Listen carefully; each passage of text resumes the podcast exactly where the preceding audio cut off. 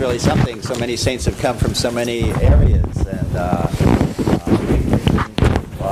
Uh, I don't know what the number is, so we have a good number here today. And uh, of course, we don't have a lot of time. Uh, as Ron just walked in, uh, he, he said, what, what do we do? actually, the same question occurred to me as I was sitting here. You know, uh, frankly, I thought there wouldn't be that. I just thought we'd have a handful of saints here. So praise the Lord, we're all here together. It's kind of fellowship. Um, uh, one thing that Brother Ron has made clear uh, in coming here is he's not here with any kind of agenda, uh, just here to be with us and to be in the fellowship. And uh, uh, so uh, there's no preconceived idea, there's no message or anything like this. This is just a time for us to come together and be in a fellowship together. So uh, if any have uh, something they want to fellowship or uh, even a question or, or, anything like that, there's a good opportunity. But um, maybe we could just get started because we don't have much time. So if anybody has something on their heart they just want to share for all of us, maybe Ron does, I don't know, but uh, Anyway, let's just open it up for some fellowship. Well, I just wanted to share that we I had a glorious new beginning here uh, with the first baptism this past Lord's Day, and uh, here in the church in Boston. And it was really a body matter. I was really touched that in a vital group meeting, uh, just through a lot of prayers and coordination, all of us uh, before the Lord in prayer, and that this one would be baptized. And uh, so, as a matter of fact, uh, this sister has a. She came to us. She was not a sister. She lived in, with my wife and I, and uh, just through our living, uh, expressing Christ, you know, and and uh, a little bit of speaking in the home. She received the Lord, and uh, then she started coming to our Friday night meetings. And during the Friday night meetings, the saints just cared for her. The ones her age, they just stepped up to the plate, you know, and they just um, invited her to come for lunches at BU because she's a student at BU and caring for her. And then eventually, a sister and a brother spoke to her about baptism at a Friday night meeting. And so it was just a body matter, you know, just a vital group coming together to bring forward, you know. So uh, the result was that we did have our first baptism right here last Lord's Day. Amen. Praise the Lord. Amen. Amen. Amen. Praise the Lord. Peter Thrasher from the Church in North Providence myself serving. Amen. I to the next future meeting, and I just, I, I was the same thing as, Lord, what do we share? What do I share in a meeting like this? But, you know, and in my prayer time with Peter this morning, the Lord just touched me after the prayer.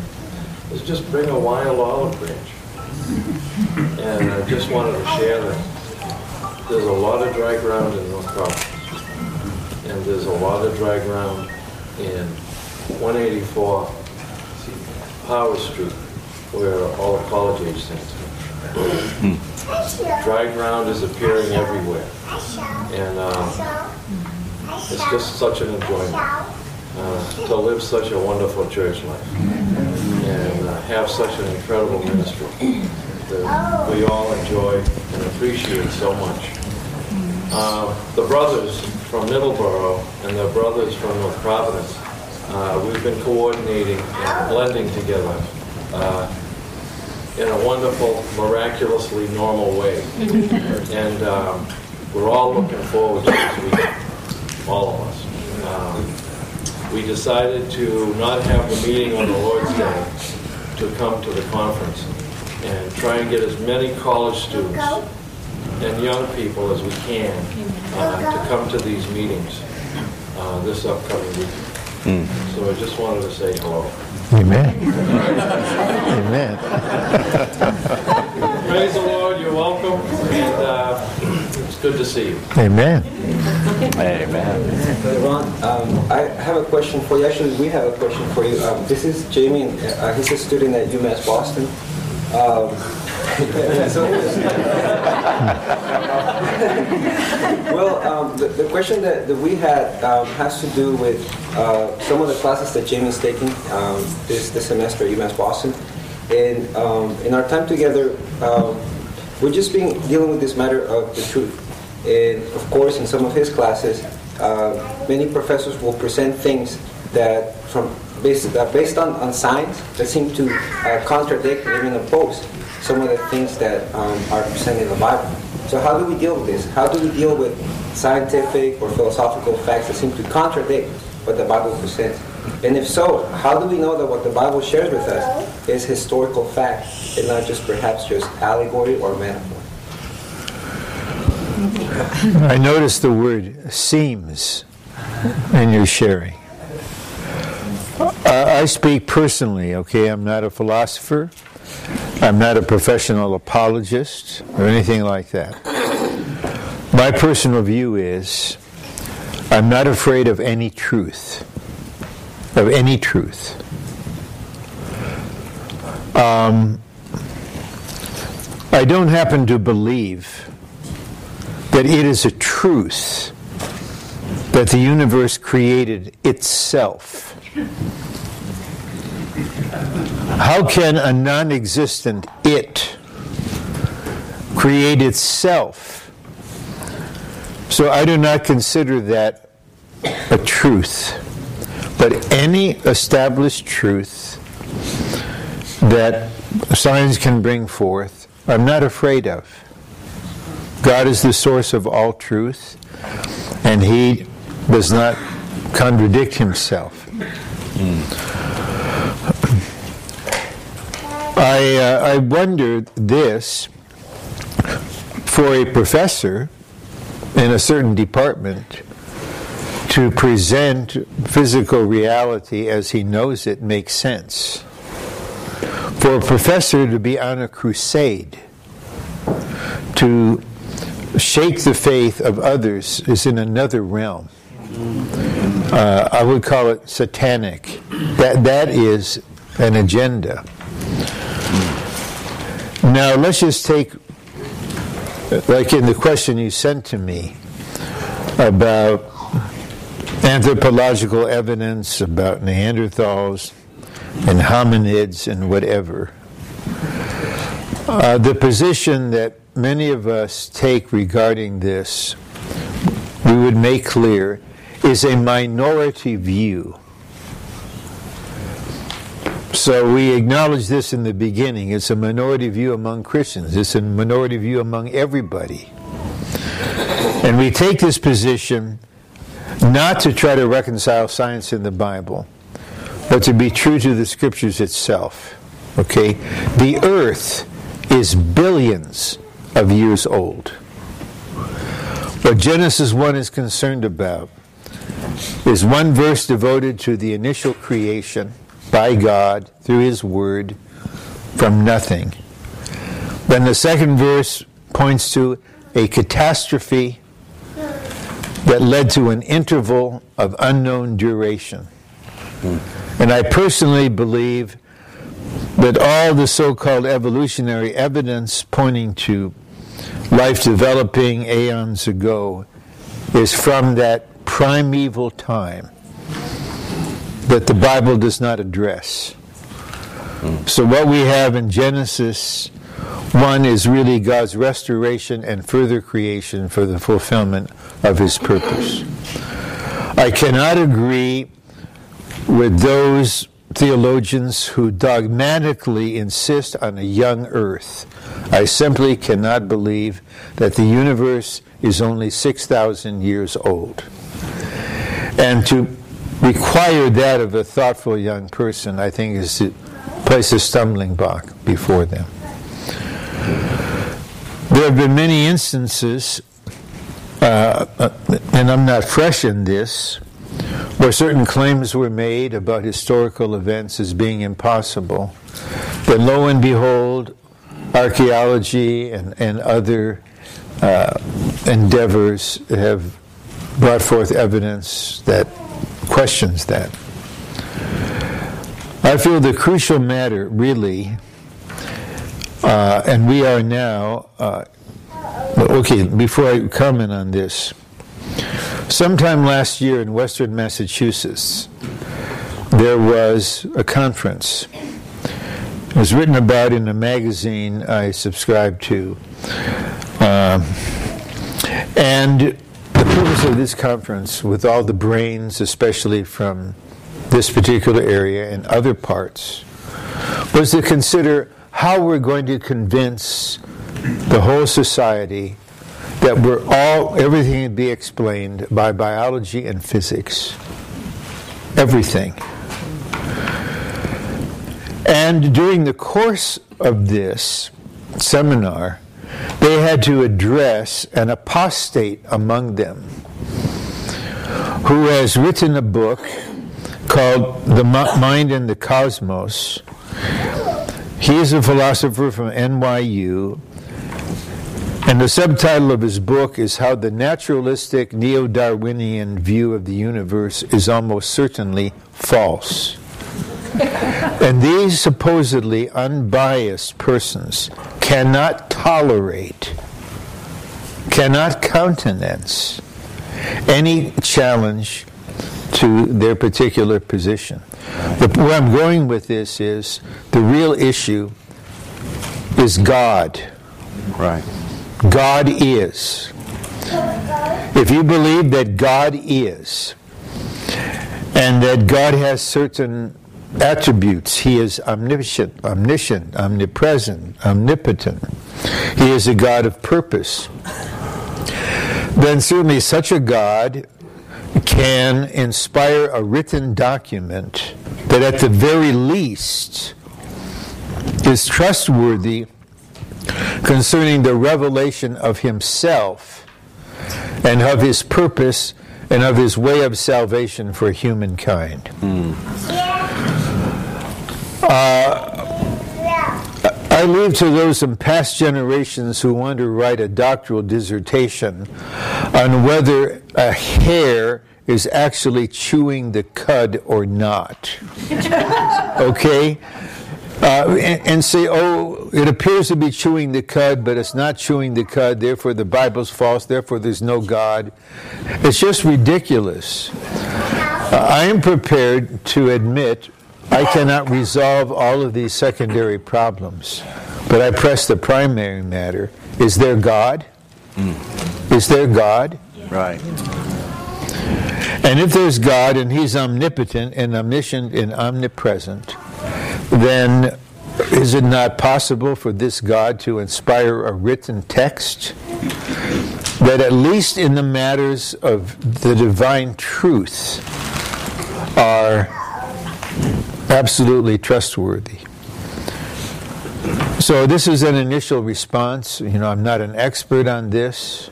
I just will not go into the endless uh, debate about science versus religion. There are experts in this field. I just reiterate what I said in the beginning. I'm not afraid of truth. Mm. But I'm very simple when it comes to science. I'm, I'm no scientist. I somehow have the impression that scientists have, an, have a hypothesis, then they formulate a theory then they conduct experiments. Then they do tests and analyze the results. And these kind of tests can be repeated and verified ad infinitum. You know, maybe they are in the the Hadron Collider in Switzerland. Maybe they're going to replicate the Big Bang. I'm waiting for the proof. I'm waiting for the evidence that this is in fact how it happened. But I was in a graduate seminar uh, when, to cope with my second midlife crisis, I decided to go to graduate school part time for fun and kind of work my way through this with the help of my daughter's encouragement. And I'm in this seminar, and here's this brilliant young student saying casually, The universe created itself. Okay, there's nothing. So there's no it. Right. Then how can there be an it that created itself? If you say the, the universe developed itself, the universe expanded itself, that makes sense. Mm-hmm. To say the universe created itself makes no sense. Right. This thought, the next thought, does not originate with me. But I don't have enough faith to be an atheist. I just have enough faith to believe that God is. I just don't have the faith to believe there is nothing, no space, no time, no matter, no elements, no physical laws, nothing. Then, boom, there is everything. Then, over billions of years, we all somehow mysteriously came into being without any kind of guidance. I just don't have the faith and the credulity to believe in this, the latest 21st century mythology. I'm going to be a fool and believe that God is. So this is a response, maybe more with passion than with intellect. Amen. Amen. But the basic thought is we don't have to be afraid of the demonstrated facts. That's why it latched on the word seems. We have to be careful what the Bible is actually saying, not what it's reputed as saying. What is it actually revealing? What are we called upon to believe? What is science actually, what has it actually proved and presented? And I sincerely believe when we get into the depths of this, there'll be no contradiction. Okay?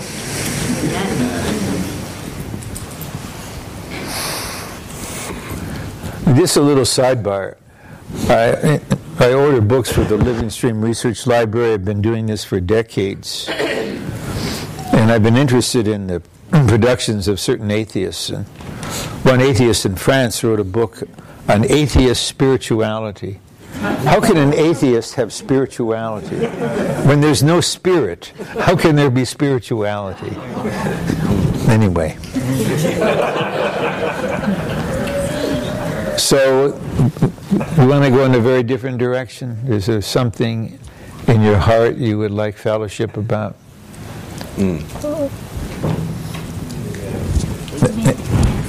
Of course. Um, wonderful experience here with the training being here in Boston. Um, we're kind of new at this. What's what is the experience of the church life and the training being together, sharing space, time, burden, and so forth? What do we have to look forward to? Uh, I'll give you a background like this. And I have to be specific. Uh, and the first doesn't involve the training, it involves the coordination between the ministry and the church. For a period of time in Anaheim, it was a disaster. It was a disaster. The, there was no harmony, no one accord. There li- literally was a wall in the meeting hall separating where the church in Anaheim met and where the living stream would have its gatherings. Then twice a year the wall would come down to create space. I don't go into the specifics. This has nothing to do with Brother Lee, but with other persons. Then I moved to Irving, Texas, and entered into a realm of absolute harmony and peace between the ministry and the work. So now you're here in this situation, and actually, both the ministry and the work are involved with the training, and then you have the church. The key to the harmony is to realize something simple yet very deep. The church, the ministry, and the work all take the body as the governing principle. The church is the body in expression. The ministry is the body in function. The work is the body seeking increase. So there is an intrinsic oneness between all three if we all recognize the governing principle of the body. So the church, the ministry, and the work cannot be separate, but they are distinct. And this distinction needs to be upheld, especially when you have a common facility, which they had in Irving, and now which they have in Anaheim, where things are peaceful. Then, on the one hand, we realize we're all involved with the one goal to build up the body of Christ. But there needs to be some kind of boundary where the church can have the freedom and the opportunity to carry out its activities, its meetings, its care for the children, whatever it is. And it seems from the layout and the design of the building, uh, we might even be meeting in that portion which the church meetings are held. I don't know. But then there are other parts of the building that are not related to the church function, but are related to the training, which involves the ministry and the work. And so, although these are not separate, they are distinct. The distinction needs to be maintained, or there will be confusion. Now, I realize this next comment may lead to perplexity, but sometimes it's unavoidable. There is a huge problem in the outworking of all this. Apart from personalities, if all the personalities are willing to take the way of the cross and relate to one another in a spirit of fellowship, there won't be any problem. Okay, the body is the governing principle of the church, the ministry, and the work. But what happens if hardly anyone knows the body? Then what happens? We have a theology, we have a doctrine of the body being the governing principle of the church, the ministry, and the work. But if co workers, I start there, full timers, elders, leading ones, are not in the fourth stage of the experience of life. They do not know the body. They cannot discern what is of the body and what is not of the body. Then how will this ever be worked out? So, for this to be worked out on one level, the practical level, we need a common understanding, which I believe you have from the very beginning. And I believe there's peace and mutual regard. I don't sense anything contrary to this. But for this to be worked out at the deepest level, more and more saints have to really know the body. And when you know the body, or are coming to know the body, and I would say, okay, then you have a sense you have feeling that you don't have as an individual. Uh, recently, I became aware of a communication. that was forwarded to me from a certain place to another place, asking, "Do the brothers in your place do they have a concern or a problem with what's going on in our place?" And the brothers could honestly say, "No." But another answer was welling up within me. And I know if it would be spoken, the brothers would be clueless. And the answer is the brothers don't have any problem, the brothers don't have any concern. But there is a feeling of concern in the body. Hmm. That is just a fact. Just as in our physical body, when, you know, I don't know the physiology, when the central nervous system and the brain understands there's a problem somewhere, there's feeling.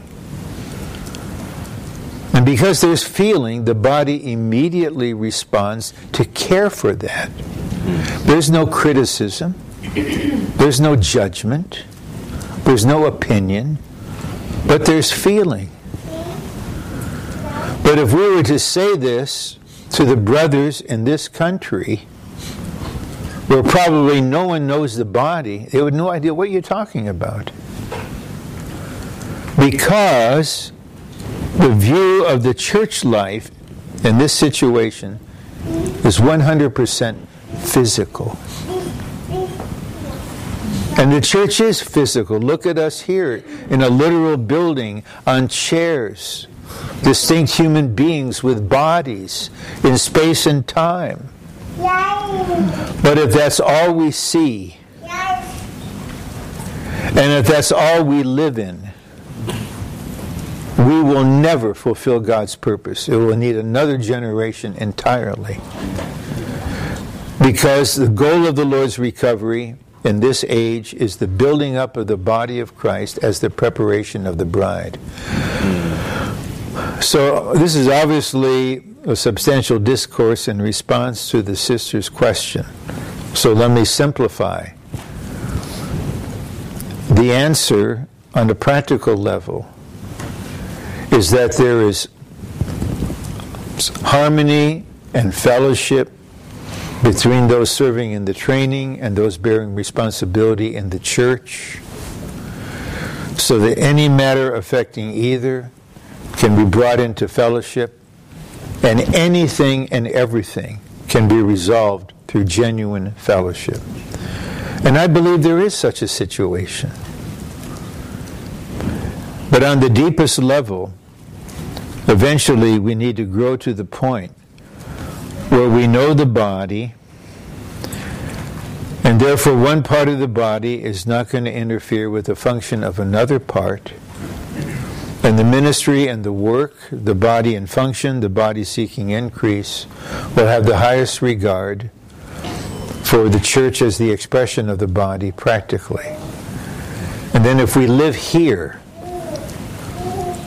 we will be able to have a profound peace. On the positive side, and I've had reason to muse upon this in recent weeks, Brother Lee has said emphatically all problems are caused by not knowing the body, not honoring the body, and not caring for the body. In another place, and this is in a message I prepared for an elder's training in recent years on the consciousness of the body. And that point is when one cultivates the sense of the body, one can detect problems in the body. So, in every church and in every sphere of the work and of the ministry, we need sisters. I'm mentioning sisters ahead of brothers.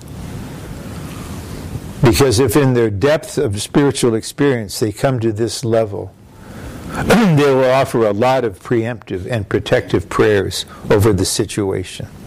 Mm. But we will be able to detect friction, to detect problems, then right away under the headship of Christ, we'll have the leading how to take care of it.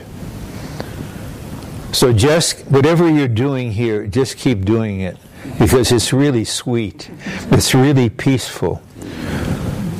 When I moved from what was then Anaheim, not the Anaheim since 1989, but the Anaheim prior to 1989, when I moved from there to Irving, being in both the ministry and the church and also in the work, I was in another realm.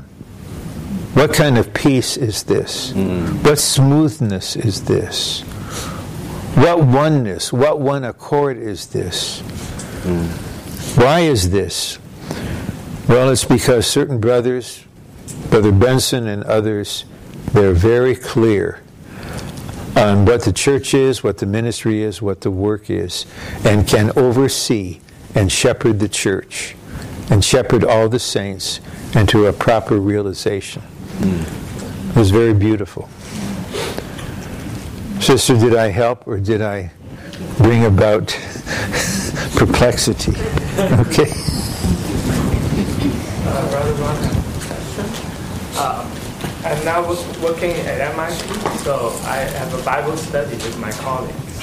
So they, they are not in the local church, but they are Christians uh, for a long time.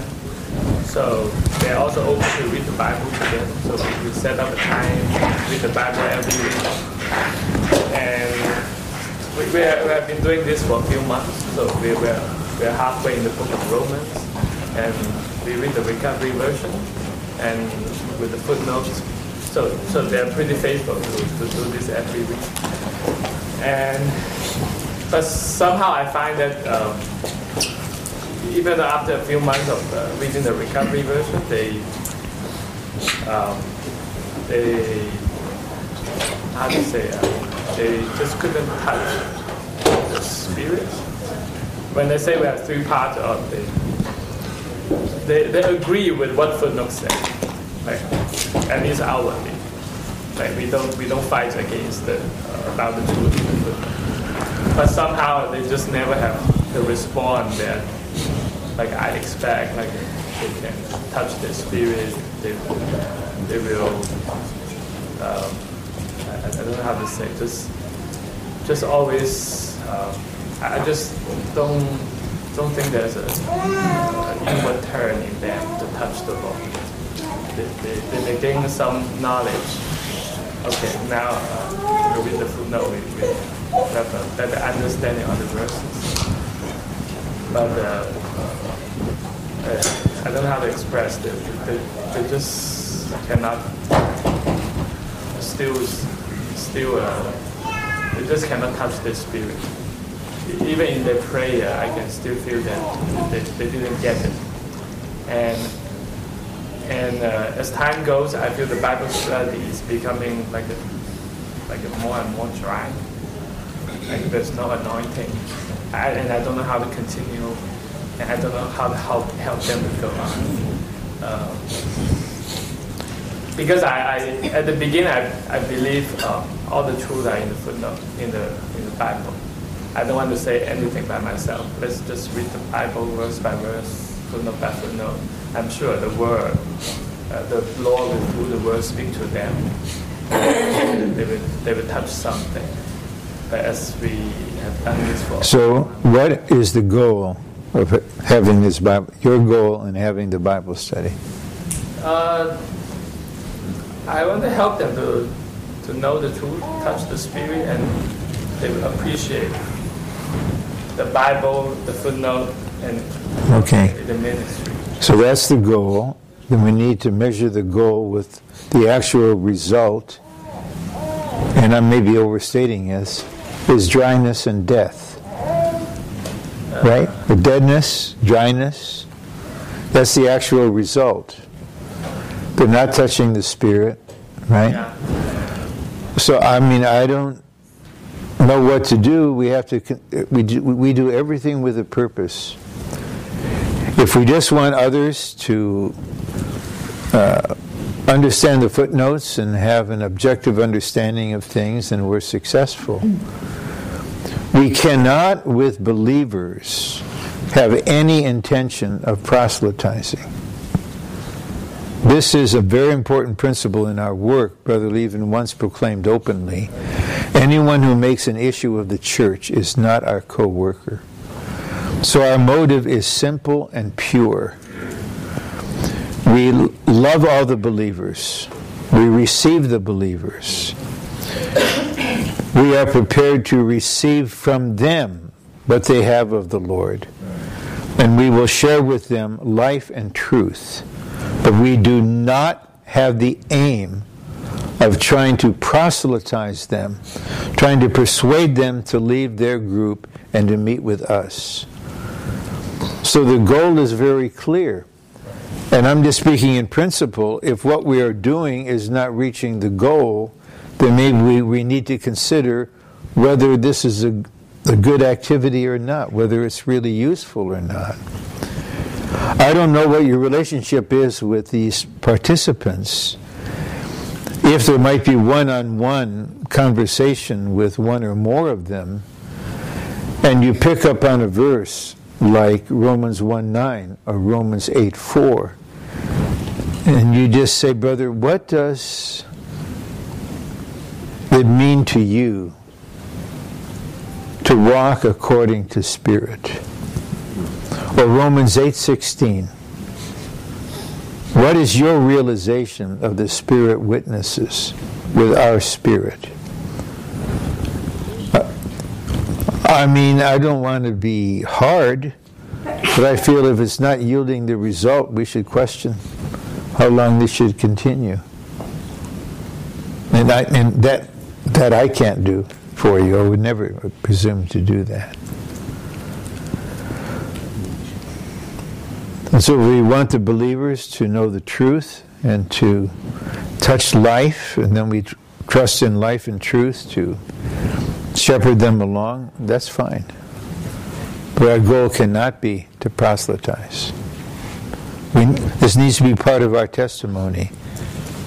We never steal your sheep. We know the sheep are in the fold. We don't go in there and rustle sheep. The good shepherd he has the right to call them by name. And let him call them by name and bring them out to the pasture. We will not make an issue of this. I'm not suggesting that you are, but I believe the goal has to be clearly defined. And we need to consider from time to time does the result match the intention? Hmm. Yes. Okay, Watchman Nee said there are three ways to, I guess, shepherd somebody or listen to somebody. One, the first level will be to listen to somebody, what they tell you. Um, the second level, to listen to what they are not telling you. And the third level is to listen to what their spirit is telling you. Right. Um, I'm having trouble with the first level already. So, how do I just listen to what your spirit is saying? I I don't know how to listen, in other words. This is a wonderful question. Okay. I, I don't expect there'll be a wonderful answer.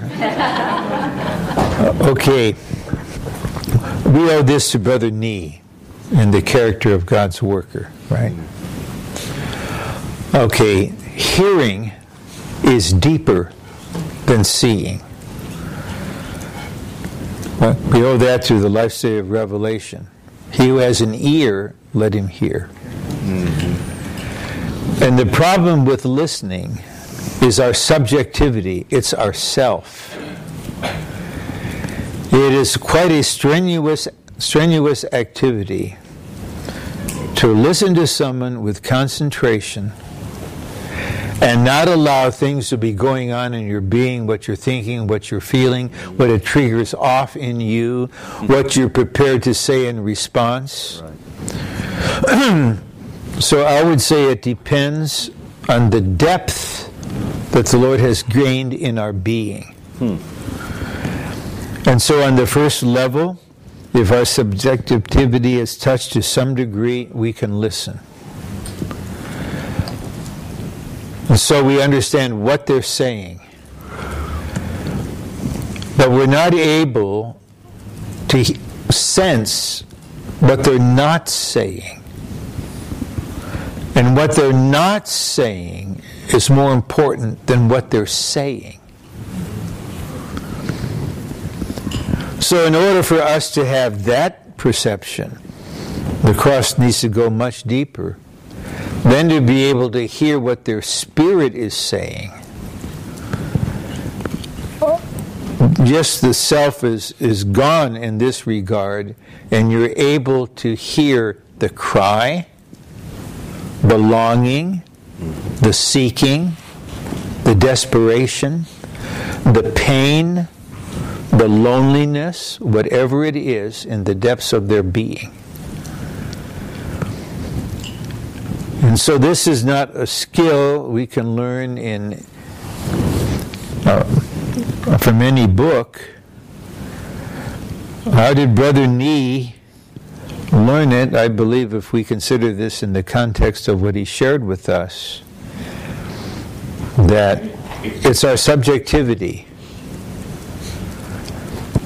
and all the things that are going on within us.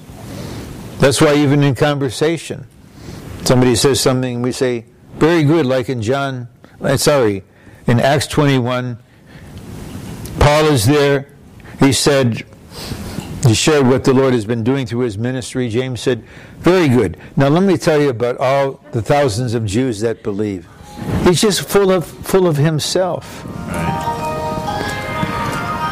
So to, to listen is actually a very deep exercise. And from, from another angle, and I somewhat learned this a little bit after decades of married life. Okay? What did I what am I beginning to learn? Okay. When I want to share something to my wife, I'm very clear of the points. So here they are. When a wife says these weighty words, we need to talk. We need to understand there is no we there. and so uh, my wife needs to talk, and I'm waiting for the points. And there ain't no points. And so then I discover if I will listen and say nothing, not roll my eyes, not sigh, not check my Blackberry, but listen, that will draw out her spirit and she will arrive at the point Okay, I remember one time, it may have been the first time I ever did this when it was all over.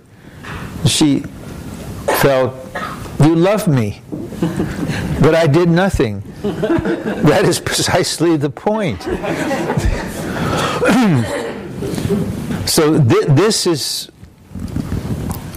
a very, very important key to our service to be heard the sense of being heard by someone, this is unspeakably precious. Mm.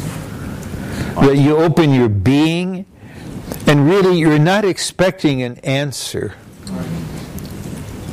but you have the sense this member of the body, they have heard me.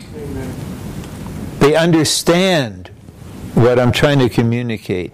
That in itself brings in quite a supply.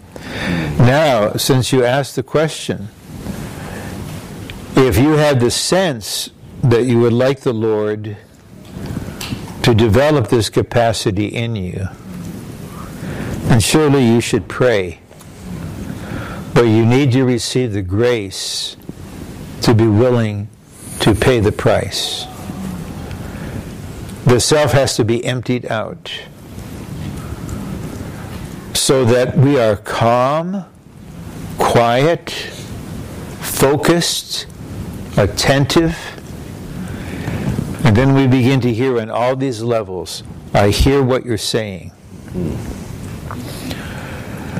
Now I hear what you're not saying. And you're not saying it because you're afraid to say it. And then Deeper than that, I hear what your spirit is saying.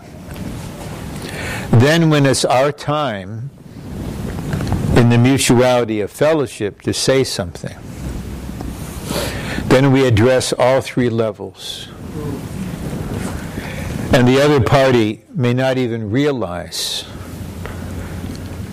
If I were with Brother Nee, and I were opening up something in my heart to Him, I would eventually realize and trust in this. In this matter, you know me better than I know myself. And I trust you with this knowledge of me, that you will use it in love to minister Christ to me. You won't use it to attack me. So, this is I've never been asked such a question, a wonderful question. And at least it's a response. Um, But I, I feel quite peaceful about how I responded to you. Does it make sense? It doesn't come as a surprise, does it? As soon as I mentioned subjectivity, I saw the, the knowing grin over there. We're all the same, sister. it's just a matter of degree.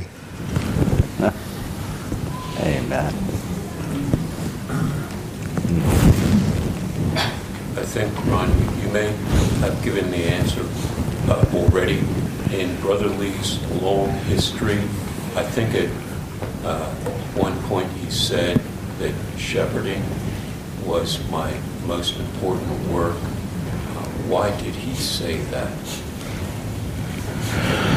I believe he said that in the crystallization study of the Gospel of John. Okay, I'm not being flip. He said shepherding was the most important aspect of his ministry because shepherding was the most important aspect of his ministry, and that he realized that something is accomplished through one on one shepherding to care for a member that can never be done in a conference, in a training, or in any other setting. That we know that there is a brother. He died of colon cancer maybe a decade ago in victory. He was one of the most difficult persons we've ever met in the Lord's recovery in the U.S. Powerful self. Not meeting for 10 years or more. Brother Lee personally shepherded him, had him over to his house for lunch again and again. And Brother Lee recovered him through his shepherding. So if one spends a major part of his serving life doing this, even though you release messages that enlighten so many thousands of saints, and you release the high peak of the divine revelation, and you complete the unprecedented life study of the scriptures, there's a sense within that the most precious and effective part of my service is shepherding the saints in a personal way. And I would never in any way put myself in the same category as Brother Lee. But I'm arriving at the same conclusion. Even it's almost encapsulated in my schedule for this week. I will spend twice as much time in one on one fellowship than I will in giving messages. Hmm. And I would be content to spend the whole week just with being with saints in little groups, meetings like this, not knowing what we're going to do, at least I didn't know, or one on one. Because this is where the personal needs are addressed, often in a life changing way. Life changing. In 1970, April, Phoenix, where actually Mesa, Arizona, my wife and I and daughter were receiving hospitality in the same place as Brother Lee. So a few of us are at the table at lunch. I had a question about a spiritual matter. I thought, Brother Lee will surely answer my question. And he, he didn't give the answer I expected. He spoke one sentence. He said, Spirituality is a body matter. Wow. I'm not exaggerating. That has changed my life. For years, I couldn't touch it. Eventually, it was time to touch it. And now I'm beginning to understand what it means to say spirituality is a body matter. You know what it means? It means spirituality is a body matter. If he had given me some kind of saying, well, okay, the, the breaking of the outer man is this. And once the outer man is broken and the soul and spirit are divided, and then the spirit flows forth like this, and the faculties of the soul interact with the flowing spirit, that wouldn't have meant much. But to sense what was behind my question. Hmm. Wow. What was the need of the person asking the question? How he could care for the person more than the question. That's why he said that.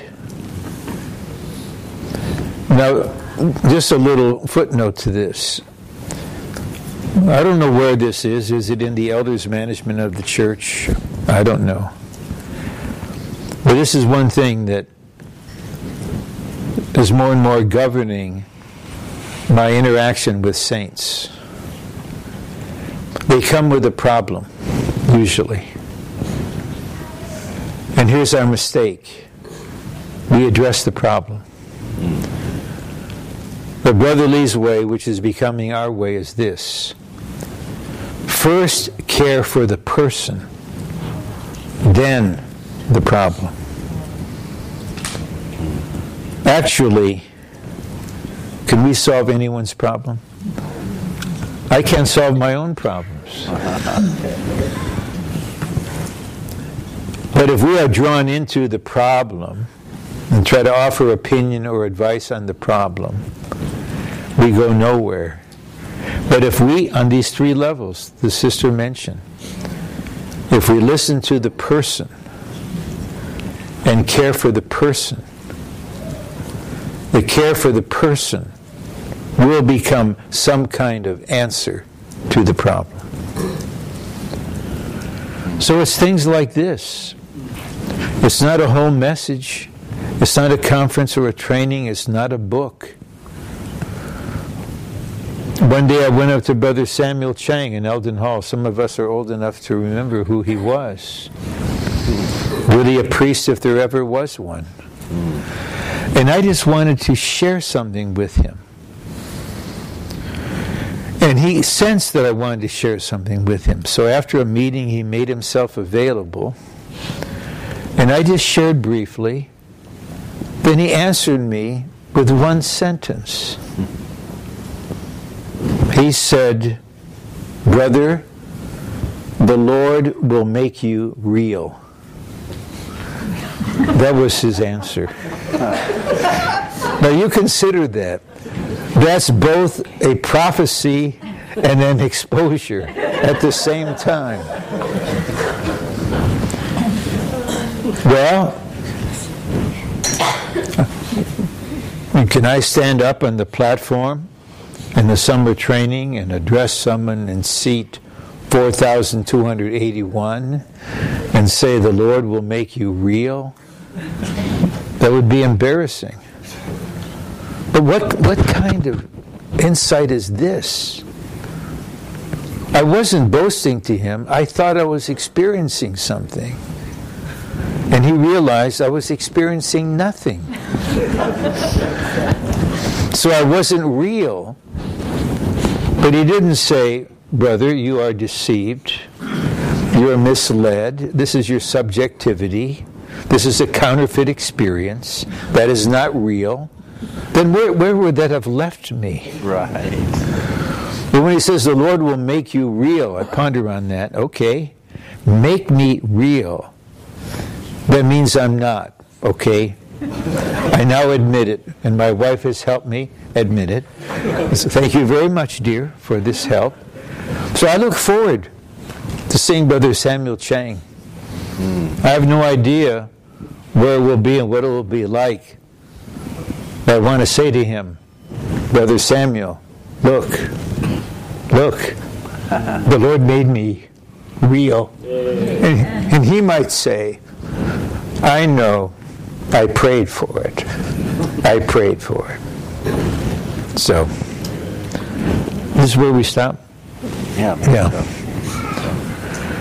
So, you know, once we get into this kind of thing, we can go on for hours. I find it, you find it pleasant? I find it very pleasant. So maybe we can do more of this Saturday evening. We spend the whole evening with this, okay? Question and not answer, because answer implies I know the answer, but I can respond honestly. Then you can consider in the Lord to what extent you can take the response. Hmm. All right? Gideon, good to see you. Three kids. Do you get any sleep now? Yay, very good. Amen. Could we pray just a little bit? Amen. Amen,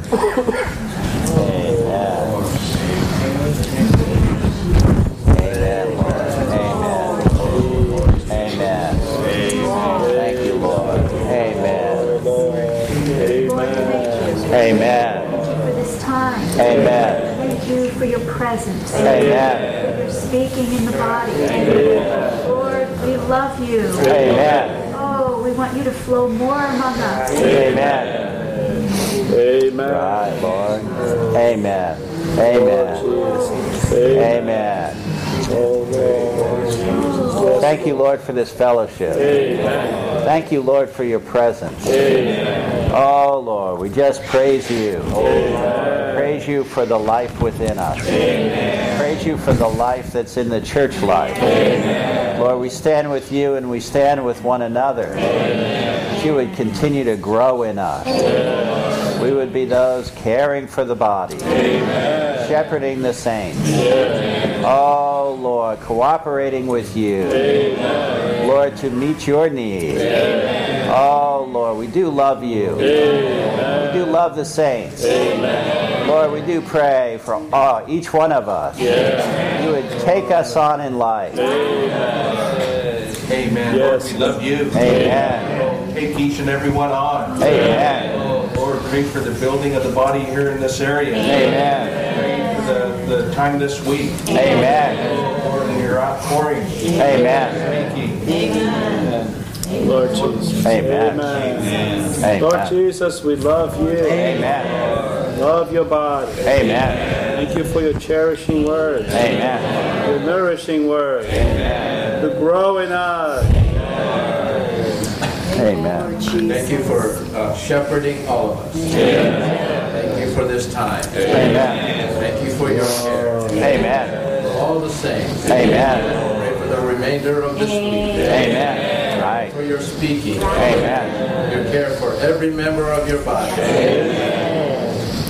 Lord, recover the universal shepherding, Amen. the shepherding in mutuality. Amen. And for this we pray, deepen our capacity to listen, Amen. to hear what the saints are saying and not saying, Amen. to hear what their spirit is saying. Amen. Thank you. This is the way you listen to us. Amen. That's why we love to talk to you. Amen. You hear what we're saying. Amen. You hear what we are not saying, Amen. what we cannot say. Amen. And even right now, you are hearing what our spirit is saying. How can we not love you? Amen. How can we not abandon ourselves to you? Amen. Care for us according to your intention Amen. For the building up of the body of Christ. Amen. Meet all of our needs for the sake of your need. Grow in us unto maturity for the readiness of the bride. Bless your recovery in this part of the country. Bring in resurrection life everywhere. May there be springtime throughout New England. Destroy the work of the enemy. Turn death into life. May it cause more and more dry land to appear. Contain the death waters. The land is visible again. We praise you. We're in this land together, Lord. Amen. Amen.